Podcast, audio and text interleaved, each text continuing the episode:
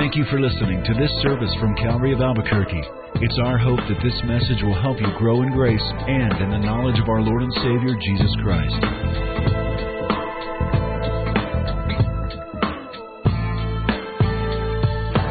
Good evening. Let's turn in our Bibles to that book, Obadiah, all 21 verses of that book. We're going to cover the whole book tonight. All 21 verses, one chapter. And let's have a word of prayer. Heavenly Father, we come as your children into your presence. You know us completely, you know us intimately. And what's more, you want to reveal yourself to us so that we know you more intimately. Lord, we can't pull anything over on you. You see every motivation, every thought. We're just so grateful that because of the shed blood of your Son, Jesus Christ, you've accepted us. That we're part of your family and you care for us in such a detailed manner. Help us, Lord, to understand some of the great principles that are outlined in this book. In Jesus' name, amen. Well, you know, every now and then, somebody will come on the scene that's sort of an unknown. They come on the scene and they, they produce some writing or some song, and then suddenly they get known for that. Now, in the, in the music industry, that's a one hit wonder. That is, if they do it one time. They produce a great song, everybody rallies around or sings that song for a while, and they don't keep producing a whole series of hits, but it's a one time deal. They're one hit wonders. So you can think back through time to a few of those examples. Like in 1968, Iron Butterfly, In-A-Gadda-Da-Vida. How many remember that? Oh, you're old. Congratulations. Or 1977, You Light Up My Life by Debbie Boone. Yeah, you really like that, don't you? 1996, Los Del Rio, La Macarena was famous. Hey. And then in the year 2000, um, the Baha Men, Who Let the Dogs Out? Who, who, who, who, who? And I'm still trying to figure out the answer to that. Who did let the dogs out? I've been wandering ever since. Well, Obadiah is sort of like a one hit wonder. In fact, the minor prophets sort of play that way in the Bible. They're not minor because of inferiority, they're minor prophets because of brevity. It's a very short, single unit of Scripture. And perhaps no one is more minor in the minor prophets than Obadiah. He's the most minor of the minor prophets because he only wrote 21 verses. That's it. 21 verses, and he gets to be in the Bible. And I call him a one hit wonder because he comes from nowhere, utters this prophecy, and then he disappears. Now, I discovered there are at least 12 men named Obadiah in the Old Testament. Did you know that? None of them are the authors of this book. Virtually, we know nothing about this man other than his name. We don't know where he's from. We know nothing about his parentage. We know nothing about the exact timing of his prophecy. We don't know his shirt size. We don't know if he had a mustache or not. I just threw in the shirt size. We know nothing. So he comes from obscurity, utters a prophecy, the Holy Spirit directs it to be in the Scripture, and we have it before us tonight. It's also a minor prophet because few people have knowledge of the contents of Obadiah. I wonder how many tonight thought, Obadiah, good. One of my favorite books. My life verse is right there in Obadiah. I base my ministry on Obadiah. It's one of the most obscure books. It's certainly the shortest book in the Old Testament. As I said, only 21 verses. But we do know his name, and that's it, I said. That's about all we know, and I'll try to piece the rest together for you. We know that his name means worshiper of Yahweh, or God worshiper, or servant of the Lord is another translation. And you probably know that whenever parents had babies, they would think of names that would capture their own hopes in dedicating their children to the Lord. So, can't you picture Obadiah's mom and dad, whoever they were, having that baby boy, dedicating little Obi to the Lord? Saying, May he be a worshiper of God. May he be your servant. Obadiah. It's a good name, by the way. Now, if you decide to name your child Obadiah, he may have difficulty in school a little bit or with some of his friends, but you could give him a nickname like Obi, right? Obi Wan Kenobi. There's several famous ones throughout history. Sorry about that. Okay, what is the, the, the theme of this one hit wonders song? And it is written in poetic fashion, so it is sort of like a song. It, it is a doom song. The theme of Obadiah's prophecy is one of judgment. You say, well, we've heard that song before. A lot of the minor prophets do that. Yes, they do. But what makes this guy different is it's a song of doom on the nation of Edom, a neighbor of Judah a neighbor of the southern kingdom. So it's not a, a message of doom on Judah or Israel, but on a neighbor. Because of how that neighbor treated Israel. So it's a doom song, and you could outline the 21 verses of this book using that theme of doom. Uh, verses 1 through 9 is the exclamation of doom. The prophet pronounces it and gives the chief reason for the judgment. Then there is the explanation of doom, beginning around verse 10 to verse 14. And then there is the expansion of doom from verse 15 to verse 21. So it centers on judgment. And you know, that's not a popular subject, is it? Nobody really likes to deal with the subject of judgment. And frankly, preachers don't like to talk about it. It's an uncomfortable subject. People don't want to deal with it, or else people will make jokes about it. I'm not afraid of judgment. Interesting that Ted Turner of Turner Broadcasting, who went on record as saying, quote, Christianity is a religion for losers, close quote. Which, by the way, I, I agree. That's why I came to Christ. I was losing. I wanted to win. But anyway, uh, Ted Turner, Ted Turner said something interesting. He said, "I'm looking forward to dying and going to hell." He said, Heaven's perfect. Who wants to go to a perfect place? How boring. At least in hell, we'll be able to improve our environment. As if that's the purpose of it. As if there's going to be a tenant improvement plan in hell.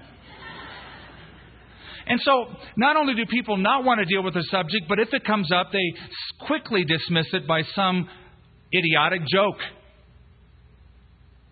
Reminds me of what I read in Reader's Digest. A little quip that said, the way a lot of people talk about judgment or hell, you would think that hell has become air conditioned over time. Well, this prophet speaks straight up to the Edomites. So we begin in verse 1 the vision of Obadiah. The vision of the God worshiper, the servant of the Lord. And it's a vision, it's not a dream. So it was something that was given to him while he was awake. Thus says the Lord God concerning Edom. We have heard a report from the Lord, and a messenger has been sent among the nations, saying, Arise let us rise up against her for battle. So here we begin the first section of this one hit wonder, and it's the exclamation of doom. Let's just refresh our memories about Edom. Who, who were they? Edom had become the enemy of her neighbor Israel. Now let's go back in history. You know that Edom and Israel were nations that started with two brothers. In fact, both of them were grandsons of Abraham. One was named Jacob, the other was named Esau. You probably remember the story. Isaac's wife, Rebekah, was pregnant. Isaac was excited. Rebekah was in pain and not all that excited because her labor was very difficult.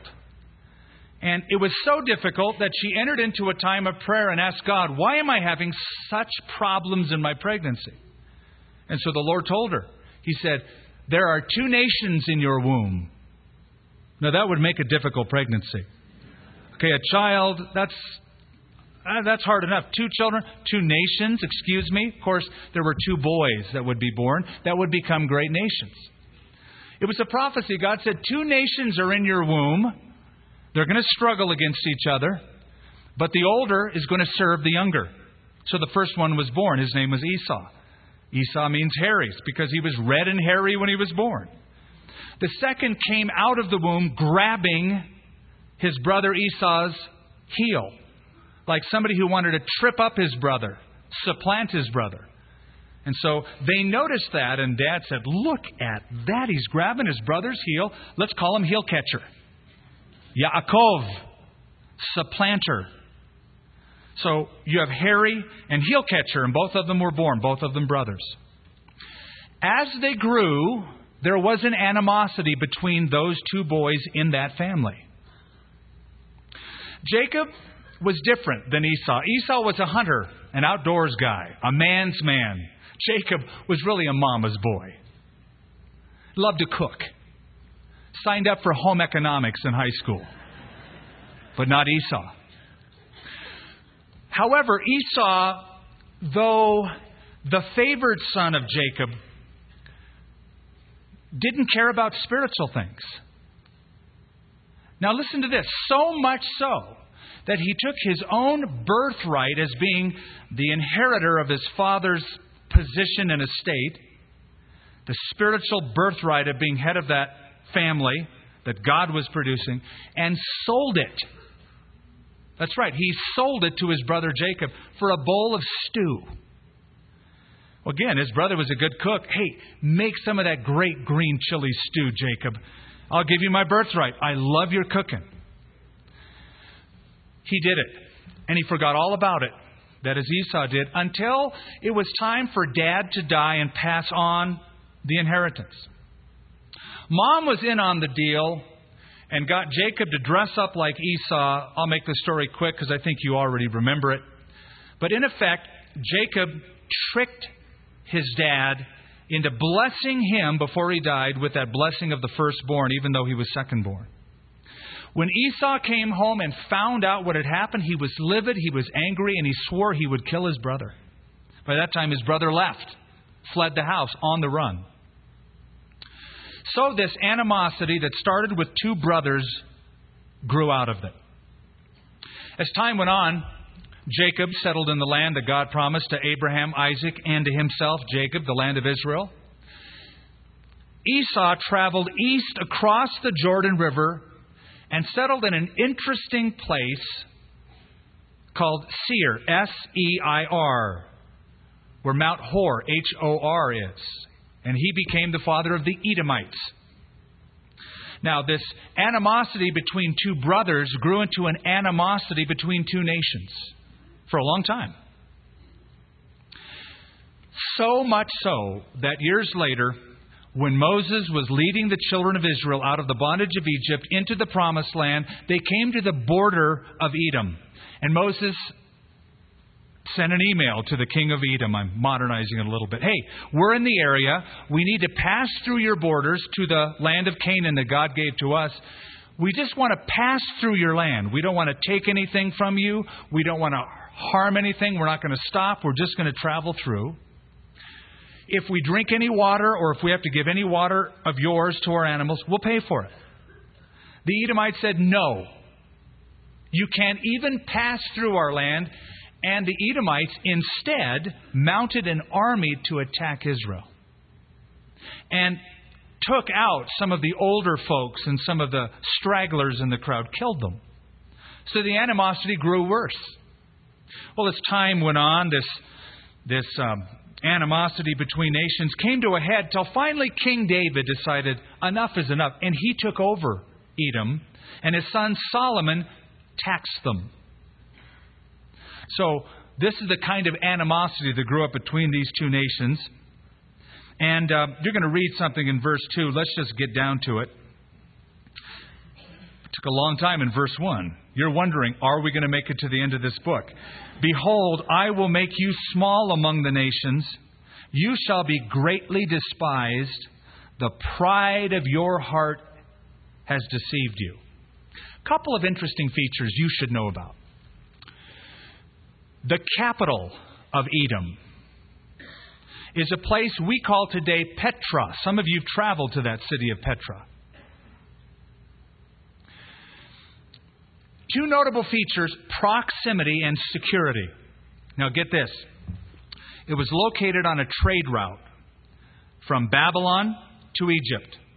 So the Babylonians and the Egyptians would pass through the capital city. So caravans would be there. They would bring their wealth, they would bring their goods, they would bring their information and communication. Also, their security was interesting. The city of Petra uh, was located um, uh, in a uh, fortified area. And in, in, a few minutes, we're going to show you some pictures when we get down a little bit more uh, up on the screen. It was located in an area that was heavily fortified. They thought, that is, the people who lived in it, no one will ever take us here. We are impregnable, we're impenetrable. And that resulted in what is mentioned in verse 3 the pride of your heart has deceived you, you who dwell in the clefts of the rock, whose habitation is high. You who say in your heart, Who will bring me down to the ground? Okay, think about that for a minute. God is telling them, Here's the big problem that I have with you, the nation of Edom your pride. Now, we have a problem with that. Because typically we don't see pride as that big of an issue. Okay, it's, it's a problem, we would admit. It's a sin. But it's not so big that God would judge an entire nation because of it. Is it? It is. You know, think how it would be if you described a person, well, that guy's a murderer. Oh, wow, that's horrible. That guy's a thief. Ooh, that's bad. Yeah, and also, he's a child abuser. Oh, man, he's the worst. Okay, now what if you said, that guy's full of pride? Most people go, uh, yeah, and your point is? That's the human perspective. But you know what, from God's perspective? Pride is the sin of sins. It's the seed of all error and all evil. Think back to the beginning. Think of Satan who had a very important position on God's staff. But he said, I will ascend above the stars of God. I will be like the Most High. It was that pride that caused his and a third of the angels' fall. It was pride that caused the rift between God and Adam and Eve, our first parents in the garden. The basic form of sin is independence from God's control. That's pride. So God has a big problem with it. Now we'll see what this pride developed into as these verses go on. We can see in verse 3 and 4 what they were proud of. They were proud of their security. Remember, I said they thought their city was impenetrable? The city of Petra, and if you ever get a chance, check it out. Go there. Um, have you ever seen Indiana Jones and the Last Crusade? Remember where they found the treasure? Remember as they walked through those canyons and they came to that big temple? That's the city of Petra. That's where it was filmed. So you're going, oh, I get it. Back in 1812, there was a, a researcher uh, who heard about the city. It had never been discovered till 1812 in modern times. He heard some Arabs talk about it, and so he tried to go see it, and eventually he saw it. His name was um, John Ludwig Burckhardt. And he discovered the city of Petra. And what he discovered was this, first of all, this narrow gorge only about 15 feet wide in an average and a mile long, and the walls jetting up into the sky, some up to over 100 or 200 feet high. So you had to wind your way through this long, narrow, what they call a SIQ, S I Q, long gorge, to even get into the city. So, get this historians tell us that a dozen men could fight off an army. Because the whole army had to go almost single file into this narrow gorge to even get into the city. That's why they said, we're impenetrable. And they, they placed their buildings carved them out of the rock, out of solid rock. They didn't add stones to it, they carved into the rock. And they built their homes, their habitation, up high. This is one of the treasury. And see, this guy walked a mile for a camel. Okay, see how, how that is raised up into the hills? Just like an eagle would build a nest. They thought, nobody can touch us. And so notice, the pride of your heart has deceived you, you who dwell in the clefts of the rock, whose habitation is high, you say in your heart, Who will bring me down to the ground? Though you ascend as high as the eagle, and though you set your nest among the stars, from there I will bring you down, says the Lord. The doom upon the nation of Edom is a living historical illustration of Proverbs 16:18. Pride goes before destruction, and a haughty spirit goes before a fall. Now, it was some time before God judged them. He pronounced it, but they, they endured for quite a while. There's an old saying. It says, The wheels of God grind slowly, but they grind exceedingly fine. So, though it took a while before the Edomites felt the punch of this judgment, they were eventually obliterated. Obliterated. When is the last time you met an Edomite? Yeah, I got a neighbor. He's an Edomite.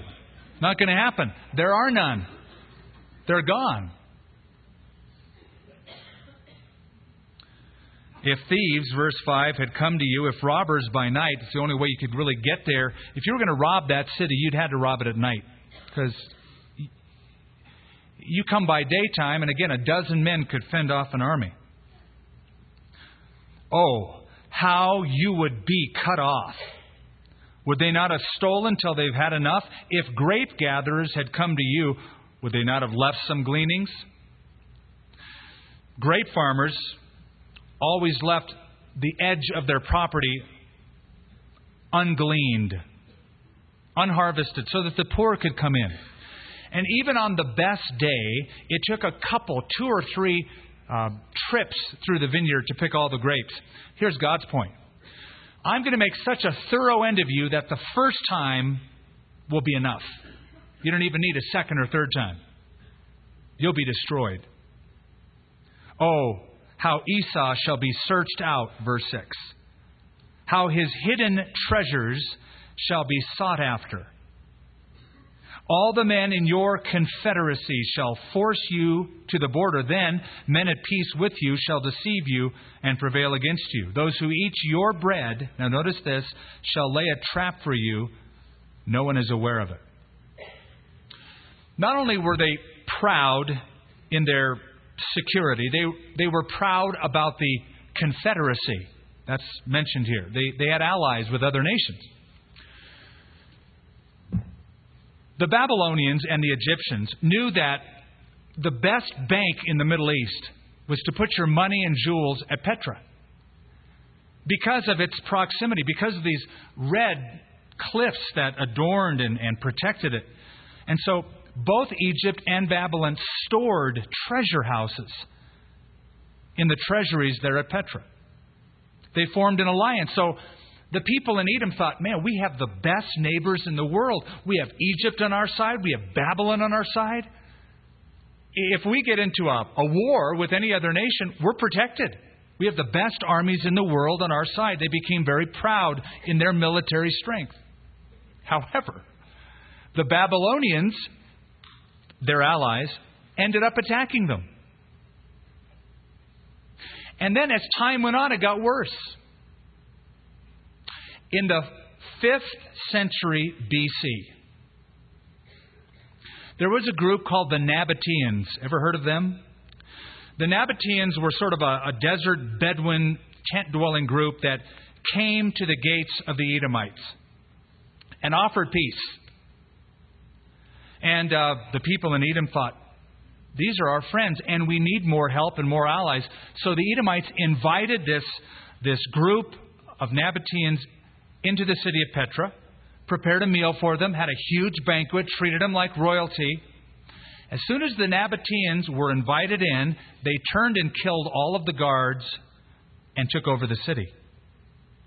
So you can see how accurately this prophecy was fulfilled. They shall force you to the border. Men at peace with you shall deceive you and prevail against you. Those who eat your bread shall lay a trap for you, and no one is aware of it. Time went on. And as time went on, there was a group of people down in Judah called the Maccabees. Have you ever heard of the Maccabeans? During the Maccabean revolt, a guy by the name of John Hyrcanus led a revolt against Edom and again diminished it in power. So eventually, those people who remained in the area assimilated into Israel and became really a part of Judah. They became known as the Idumeans. I'm saying that because there was a very important king in the New Testament who came from Idumea. His name was Herod the Great. He was an Edomite that became an Idumean that eventually made his way to Israel and worked for the Roman government to take over that part of the world. Will I not say, verse 8, will I not say, in, will, I, will I not in that day, says the Lord, even destroy the wise men from Edom? And understanding from the mountains of Esau. So we see a third thing they were proud of. They were proud of their proximity, they were proud of their confederacy. And here, they're proud in their sagacity or their wisdom. They had wise guys. Did you know that the Edomites were known as the wisest people in the ancient world? And here's why they were on a trade route. So that the philosophers, the tradesmen, the information gatherers from Egypt and Babylon would, would travel through their town and exchange the stories. So it became a proverb, the wisdom of Edom. And we have an example of that in the book of Job. One of Job's comforters, one of his buddies, was a guy by the name of Eliphaz the Temanite. And Teman, or Taman, which is mentioned here, was a city in Edom. There was another guy named Bildad the Shuhite. Remember him?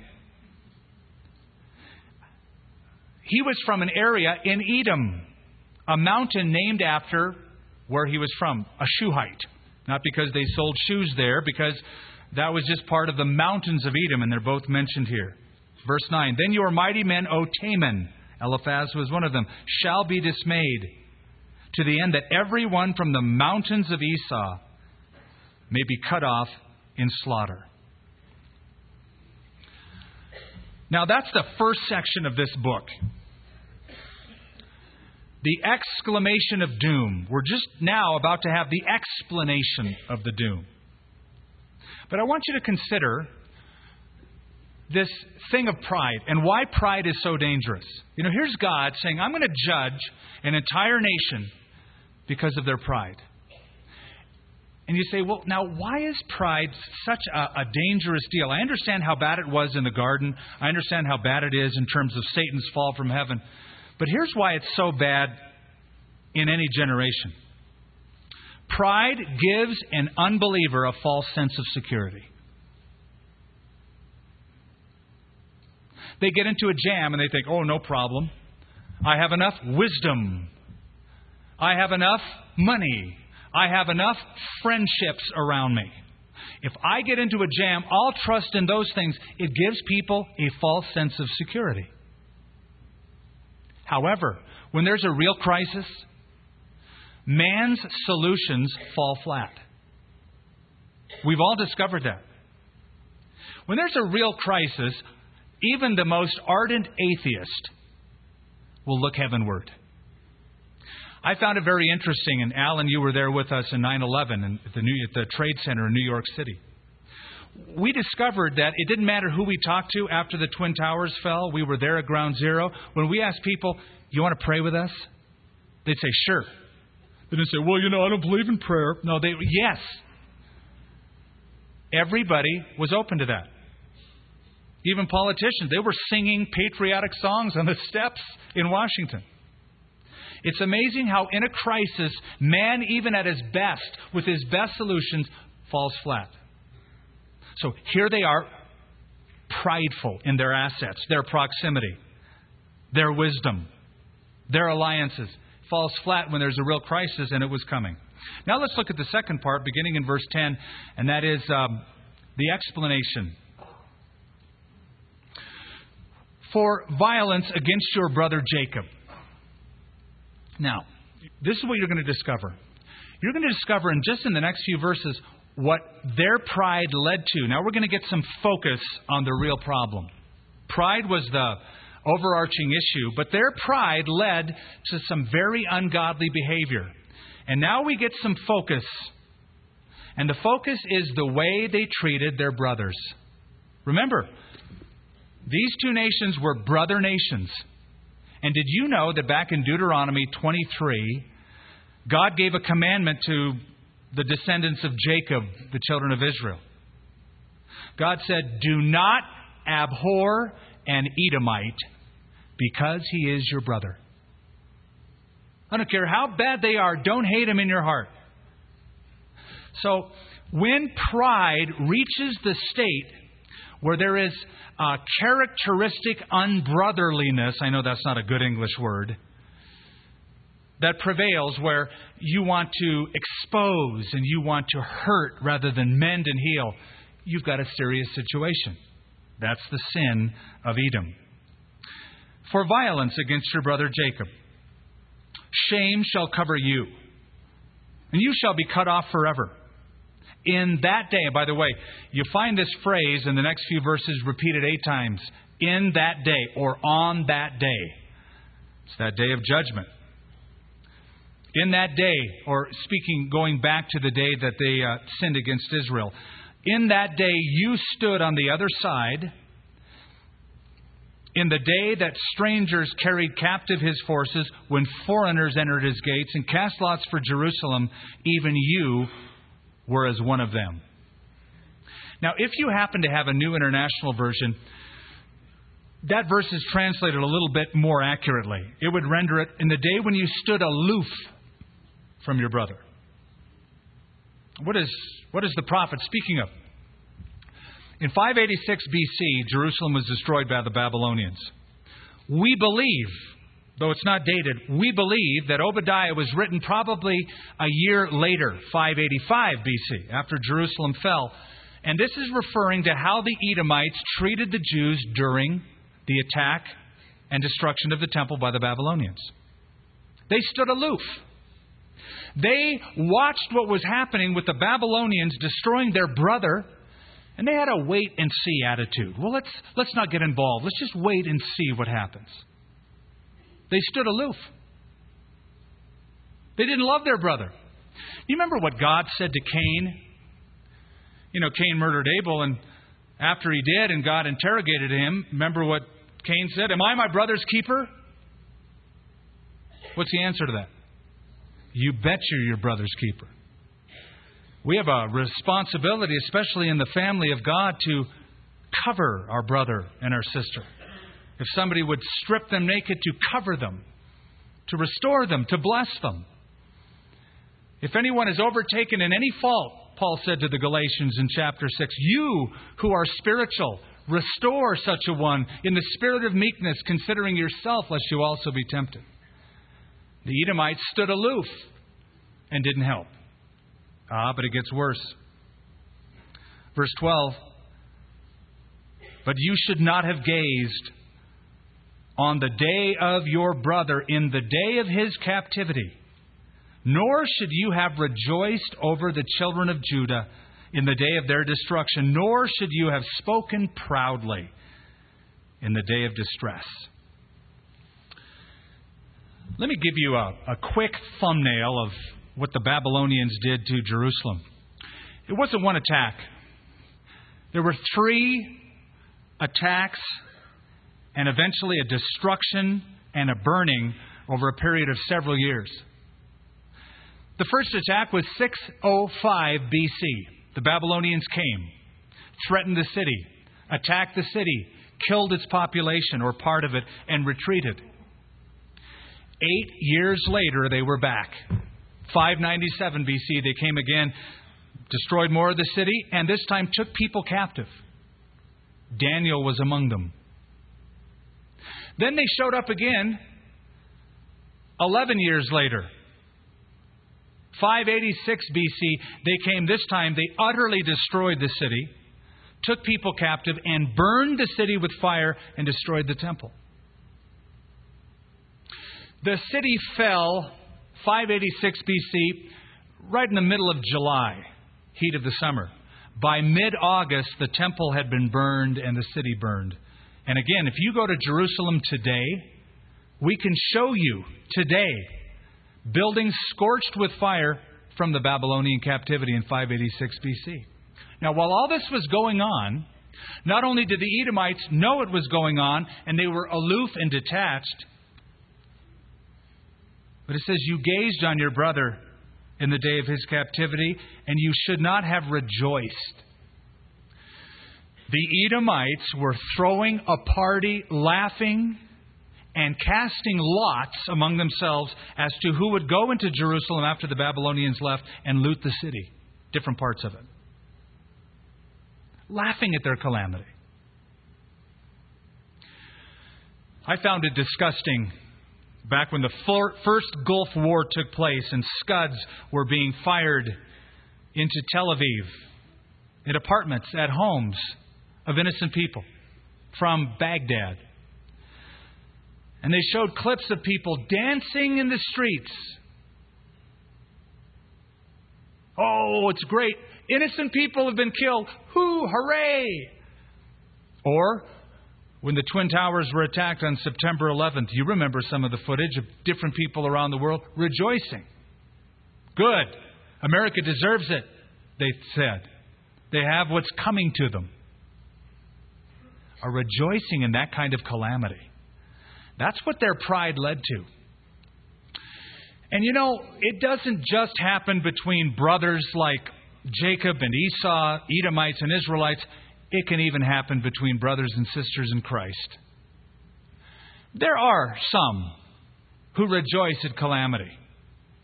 You know, they'll, they'll never get involved in, and help out, but they'll, on the other hand, be ready to find any information they have about you in hopes that there might be a chink in your armor or some supposed problem that they could uh, get a hold of and dig up information and rejoice when you stumble.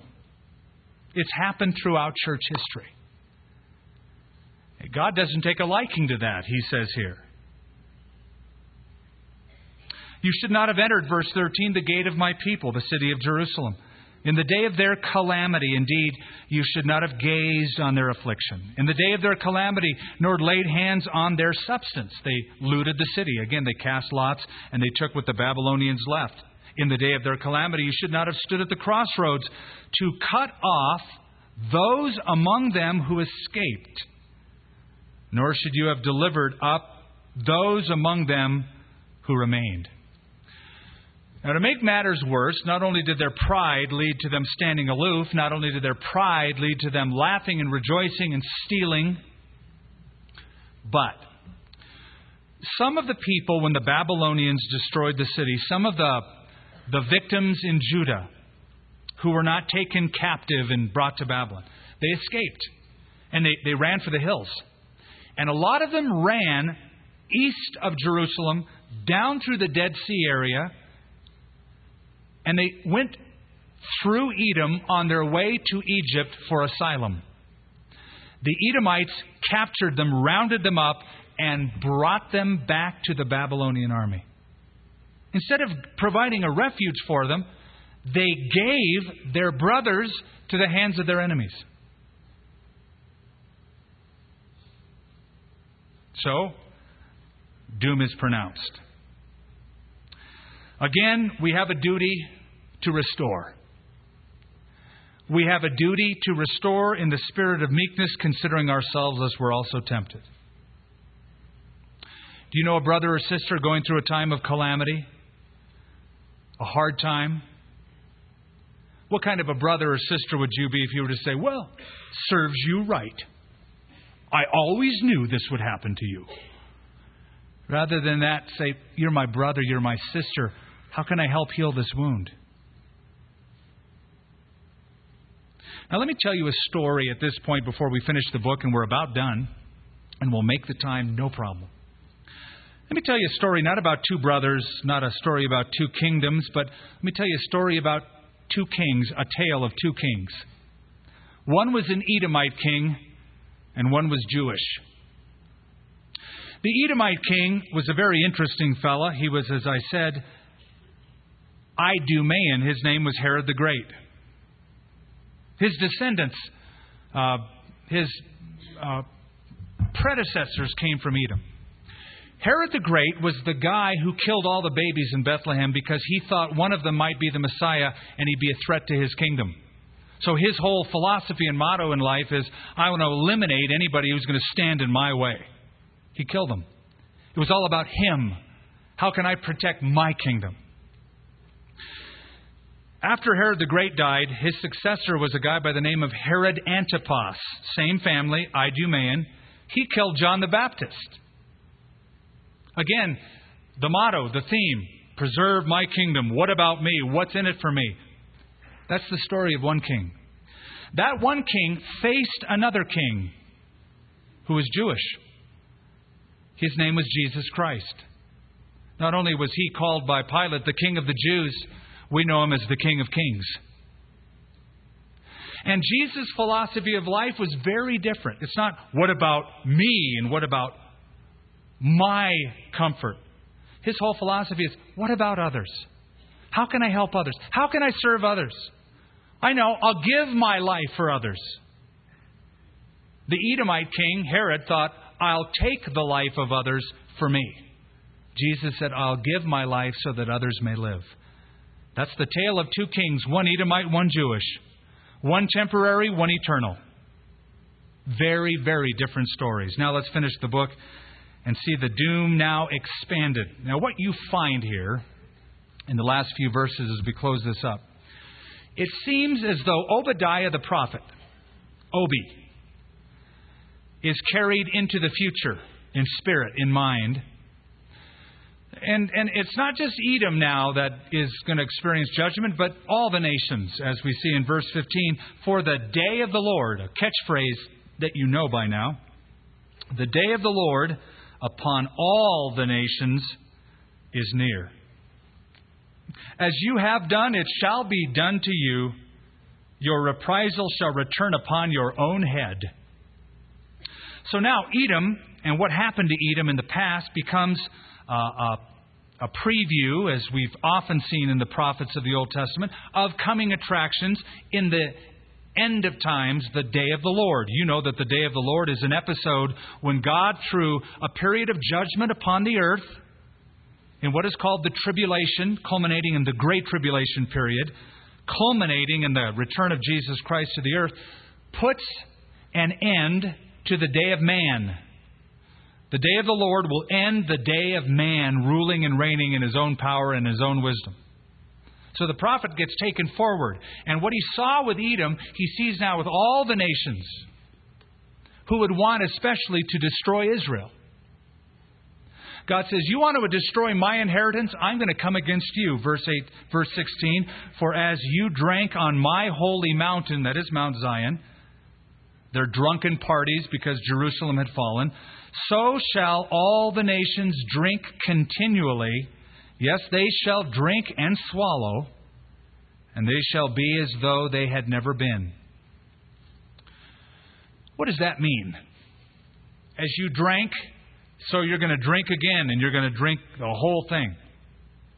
They drank literally in the past their wine in celebration of Israel's doom, not knowing that God has a covenant with Israel and will reestablish her perpetually. So God says, Since you saw fit to drink your wine and party hardy in Jerusalem after they fell, guess what? You're going to drink another cup. And you know by reading the Bible that the term judgment is seen often and described as drinking a cup. Right, like Revelation chapter 16. They shall drink the wine of the fullness of the wrath of God. That is a common phrase used for judgment. So, you drank in toasting the Jerusalem fell. Now you're going to drink continually the cup of judgment. And those nations, Zechariah 12 and Zechariah 14, who come against Israel in the tribulation, the battle of Armageddon, to destroy her, I will so utterly destroy it will be as though they never existed. So utter and total will be the destruction. But, in contrast to that, on Mount Zion there shall be deliverance. There shall be holiness. The house of Jacob shall possess their possessions. You know, it's sort of, sort of a, a funny side note. Not all that funny, but the Jews throughout history have often had this little saying. They said, God, if we're the chosen people, couldn't you have chosen somebody else? Because here we are, your chosen people. We've had people for forever hating us, trying to destroy us. This is the lot of being your chosen people. Couldn't you have chosen somebody else? But here's God's choice God's choice is that it will eventuate in the total restoration of the people of Israel. There will be deliverance in Mount Zion. There will be holiness. The house of Jacob will possess their possessions. In other words, the land allotment God gave to Abraham from the Euphrates River to the Mediterranean, north and south, the borders they have never, ever historically enjoyed, they will enjoy in the millennium. The house of Jacob shall be a fire, the house of Joseph a flame. In other words, bold, confident. But the house of Esau, that is the Edomites, shall be stubble. They shall kindle them and devour them, and no survivor shall remain of the house of Esau. For the Lord has spoken. Now I have a problem. And I'll confess it to you. I have a problem with those who would read what we just read and seek to spiritualize it to read what we just read and say, well, that's not a promise to Israel literally. That's a, a, spiritualized, allegorical promise that must only be fulfilled in the new Israel, the church. I have a problem with that.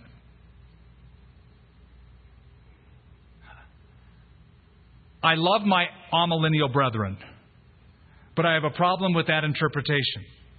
Why? Twofold. I have a problem, number one, with their hermeneutic. That is, here I am interpreting the book of Obadiah, and everything I say up till this verse is all literal. It's a literal prophecy, it's literally been fulfilled. But suddenly there's a change in verse 17, and it's no longer literal, it's all allegorical and spiritualized. You can't do that. Number two, I have a problem with that view of God. To interpret it that way, allegorical, spiritual, is to say, you know, God isn't big enough to keep a promise. I know He promised to Abraham this land. I know He promised to Isaac and to Jacob and to Paul. But He just can't keep His promise.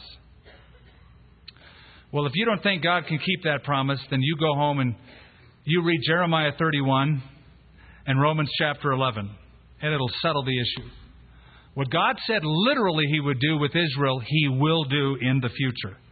And they'll possess the land of their possessions. And some of the lands are mentioned. The south shall possess the mountains of Esau. The lowland shall possess Philistia. That's uh, the Gaza area.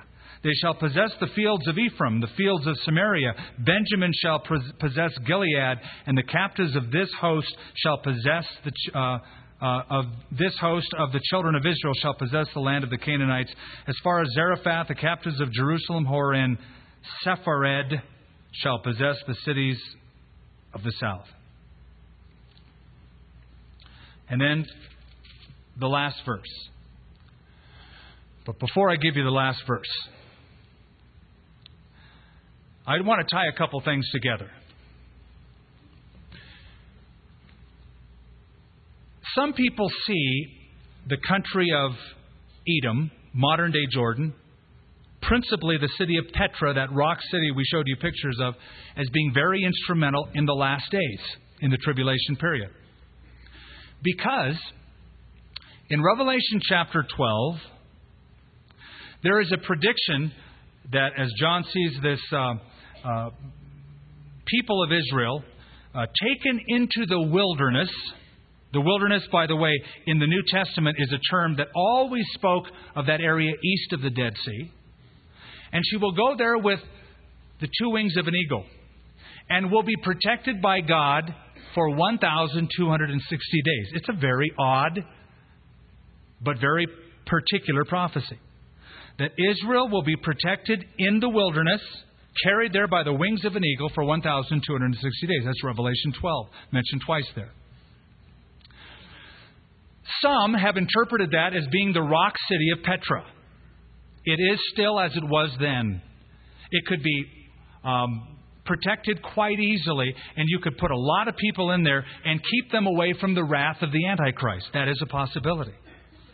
They even go so far, and it's interesting, I'm not going to count it out, that the wings of an eagle could be, some think, the United States, which is a symbol of our country. And because that we have in the Mediterranean the sixth fleet of the United States Air Force stationed in that area, that they will airlift them over to the city of Petra, taken by two wings of the great eagle, protected by God. Now, I'm not saying that's what it is, but it is pretty interesting.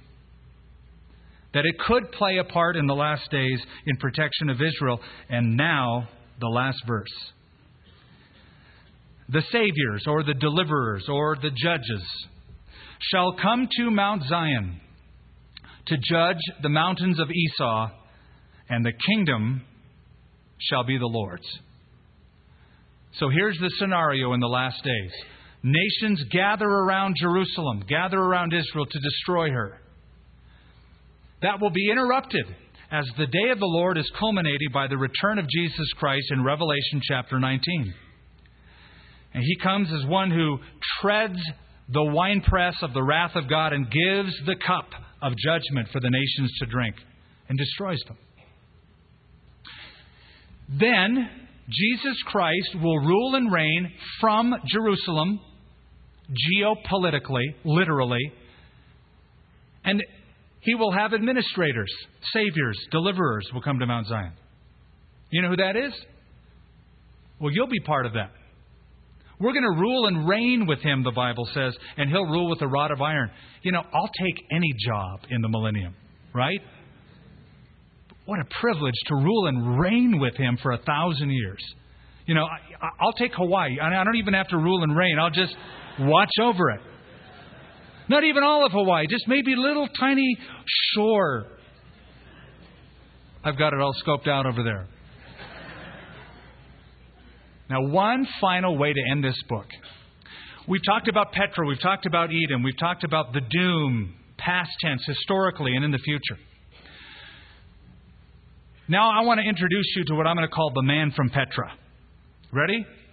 Turn to, and we'll close here, Isaiah chapter 63. That's the best way to end the book of Obadiah, isn't it? Isaiah 63.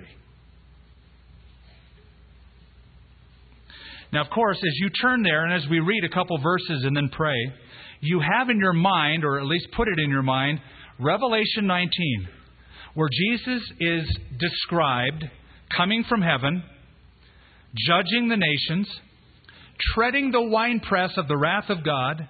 He has blood stained garments, it's the blood of his enemies. But notice where he comes from in verse 63 or verse 1 of chapter 63. Who is this who comes from Edom with dyed garments from Bozrah? That's the city of Petra. This one who is glorious in his apparel, traveling in the greatness of his strength. Now, the answer I, who speak in righteousness, mighty to save. And then the question is asked this one Why is your apparel red? And your garments like one who treads the winepress? I have trodden the winepress alone, and from the peoples no one was with me, for I have trodden them in my anger and trampled them in my fury. Their blood is sprinkled on my garments, and I have stained all my robes. For the day of vengeance is in my heart, and the year of my redeemed has come. I looked, but there was no one to help, and I wondered that there was no one to uphold. Therefore, my own arm brought salvation for me, and my own fury it sustained me. I have trodden down the peoples in mine anger, made them drunk in my fury, and brought down their strength to the earth. Interesting, isn't it?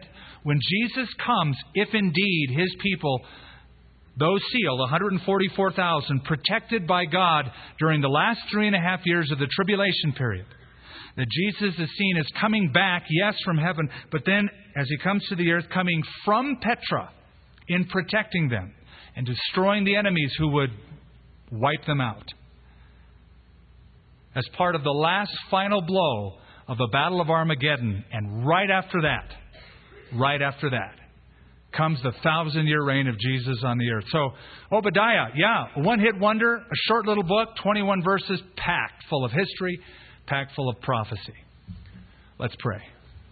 Heavenly Father, we understand some very salient lessons tonight as we close. We understand, first of all, that you hate pride. Anybody who would seek to be independent from trusting you is to be most pitied. We also learn, Lord, that you are in control of history. As we often say, history is His story. You plotted it out. You're sovereign, you're in control.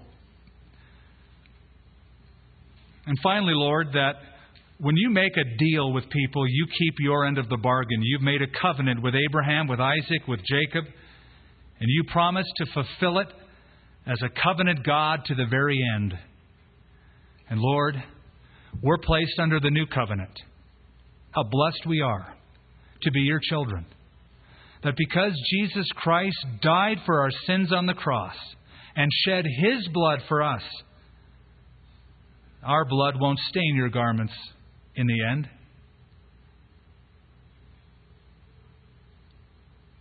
We thank you for this covenant.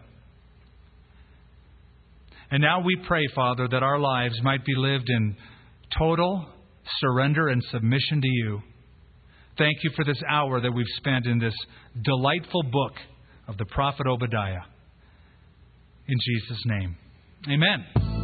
Thank you for listening to this service from Calvary of Albuquerque.